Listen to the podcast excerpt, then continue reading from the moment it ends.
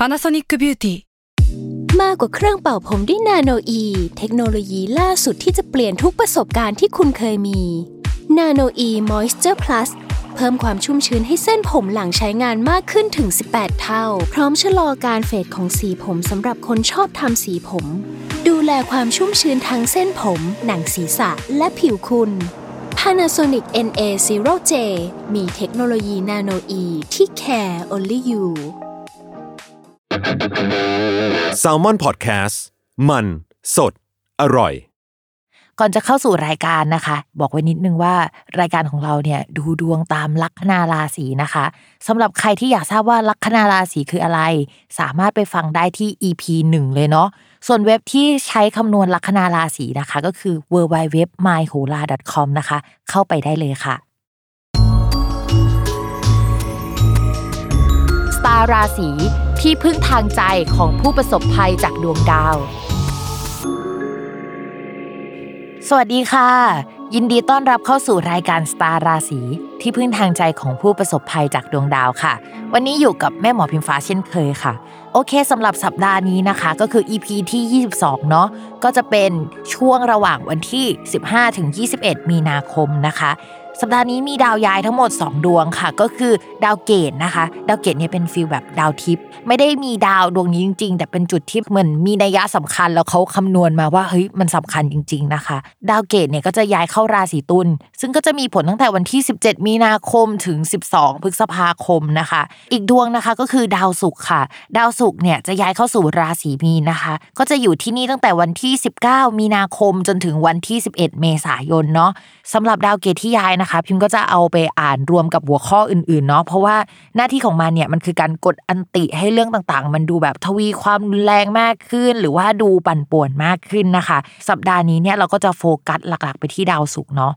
ทีนี้ตอนที่พิมพ์กำลังนั่งคำนวณเรื่องดาวศุกร์เนี่ยพิมพ์ก็กดของเดือนมีนาคมไปใช่ไหมแต่ว่าพิมพ์ก็กดเลยไปเรื่อยๆ จนเห็นว่าเฮ้ยไม่มีแกลบช่วงหนึ่งที่มันค่อนข้างน่ากลัว เราคิดว่าสามารถเตือนล่วงหน้าไว้ก่อนได้นะคะ แต่ว่ามันค่อนข้างนานนะก็คือมันมีช่วงกลางปี แล้วก็ช่วงปลายปีที่พิมพ์เตือนนะคะ ช่วงกลางปีเนี่ยก็จะเป็นช่วงตั้งแต่วันที่ 25 มิถุนายนนะคะ จนถึงวันที่ 1 กรกฎาคมเนี่ยสำหรับราศีธนูนะคะ จะมีแกลบหนึ่งที่ดาวศุกร์ ก็คือดาวการเงินและก็ดาวความรักเนี่ยมันเสียพร้อม ๆ กับดาวการงานที่เป็นดาวดวงเดียวกับดาวคนรักด้วยนะคะ เพราะฉะนั้นหนึ่งนะคะจะต้องระมัดระวังเรื่องเกี่ยวกับการเงิน แล้วก็การตกงาน การทำงานแล้วไม่ได้เงินหรือว่าจบโปรเจกต์แล้วมันมีแกลบว่างช่วงนั้นแล้วก็ชีวิตก็ไม่ค่อยดีสักเท่าไหร่เนาะแล้วก็อีกเรื่องหนึ่งก็คือเรื่องความรักนะคะ เพราะว่าดาวคนรักและดาวความรักเนี่ยมันเสียพร้อมกัน แต่ว่ามันไม่กี่วันเนาะมันมีแกลบช่วงนั้นประมาณหนึ่ง ทีนี้เดี๋ยวดาวคนรักเนี่ยมันจะดีขึ้น แต่ดาวความรักมันยังไม่ดีเนาะแต่ว่ามันก็จะอยู่ในช่วงแบบสลับกันแล้วล่ะ มันก็ไม่ได้แย่ขนาดนั้นแล้วนะคะ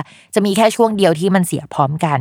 ทีนี้ก็ยังมีช่วงแกลบ ช่วงปลายปีอีกนะคะ โห อันนี้นานเลยนะคะ ก็คือช่วงประมาณวันที่ 9 ธันวาคมนะคะ 2564 เนาะ จนถึงวันที่ 28 กุมภาพันธ์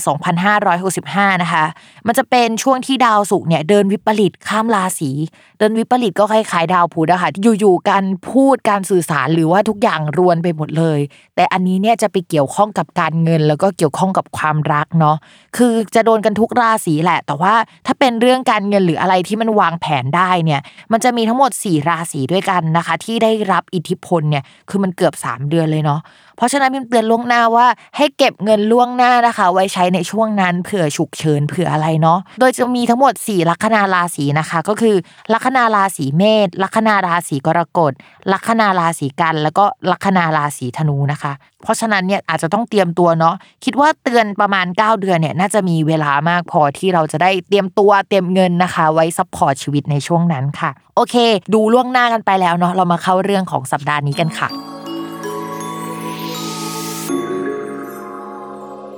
ลัคนาราศีมังกรนะคะ ดาวสุกย้ายในช่วงนี้เนี่ยก็จะมีเพื่อนใหม่ๆเนี่ยเข้ามาร่วมงานในช่วงนี้เนาะแล้วก็เข้ามาช่วยเรื่องเกี่ยวกับการเงินด้วย แล้วก็การงานที่ได้ร่วมกันช่วงนี้เนี่ยจะออกมาค่อนข้างดี ได้รับการสนับสนุนอย่างดี คนนั้นจะแบบทำงานล่วงหน้าเรา เราไม่ต้องไปคิดเผื่อเขาก็คือเขาคิดล่วงหน้าให้เราไปแล้วอะไม่ต้องรับภาระขนาดนั้น แต่สุดท้ายงานมันต้องไฟนอลกลับมาที่เราอยู่ดีนะ มันก็จะลดภาระของเราไปได้มากกว่าเดิมนะคะ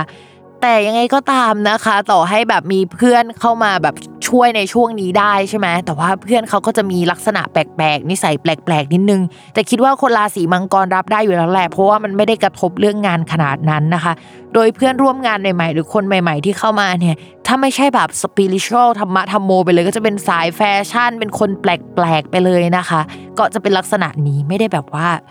มีอะไรที่แบบมันน่ากลัวเป็นพิเศษสำหรับชาวราศีมังกรเนาะ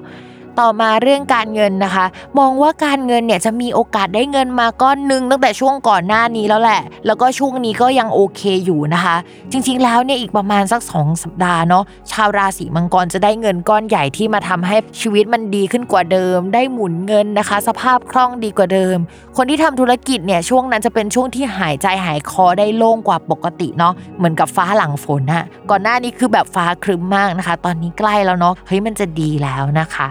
ส่วนความรักนะคะ ชาวราศีมังกรช่วงนี้ค่อนข้างมีเสน่ห์เนาะแต่จะมีเสน่ห์จากแบบสังคมเพื่อนฝูง เพื่อนแนะนำให้รู้จักกับคนนั้นคนนี้ได้นะคะ แล้วก็มีดาวเกี่ยวกับมีกิ๊กเนี่ยก็ยังคงทำงานอยู่ในช่วงนี้นะคะ ไม่ว่าจะเป็นคนโสด หรือว่าคนมีแฟนนะคะ จะต้องระมัดระวังเรื่องนี้เป็นพิเศษ แต่ถ้าสมมติว่าชาวมังกรมั่นใจสุดๆเลยว่าฉันไม่มีกิ๊กแน่นอน ไม่มีทางฉันเป็นคนรักเดียวใจเดียวนะคะไอ้คำว่ากิ๊กเนี่ยมันก็แปลว่าลูกได้เนาะลูกน้องก็ได้เช่นเดียวกันนะคะ ก็จะมีคนเข้ามาเยอะในช่วงนี้หรือว่ามีความคิดที่เฮ้ยอยากมีลูกอยากมีครอบครัว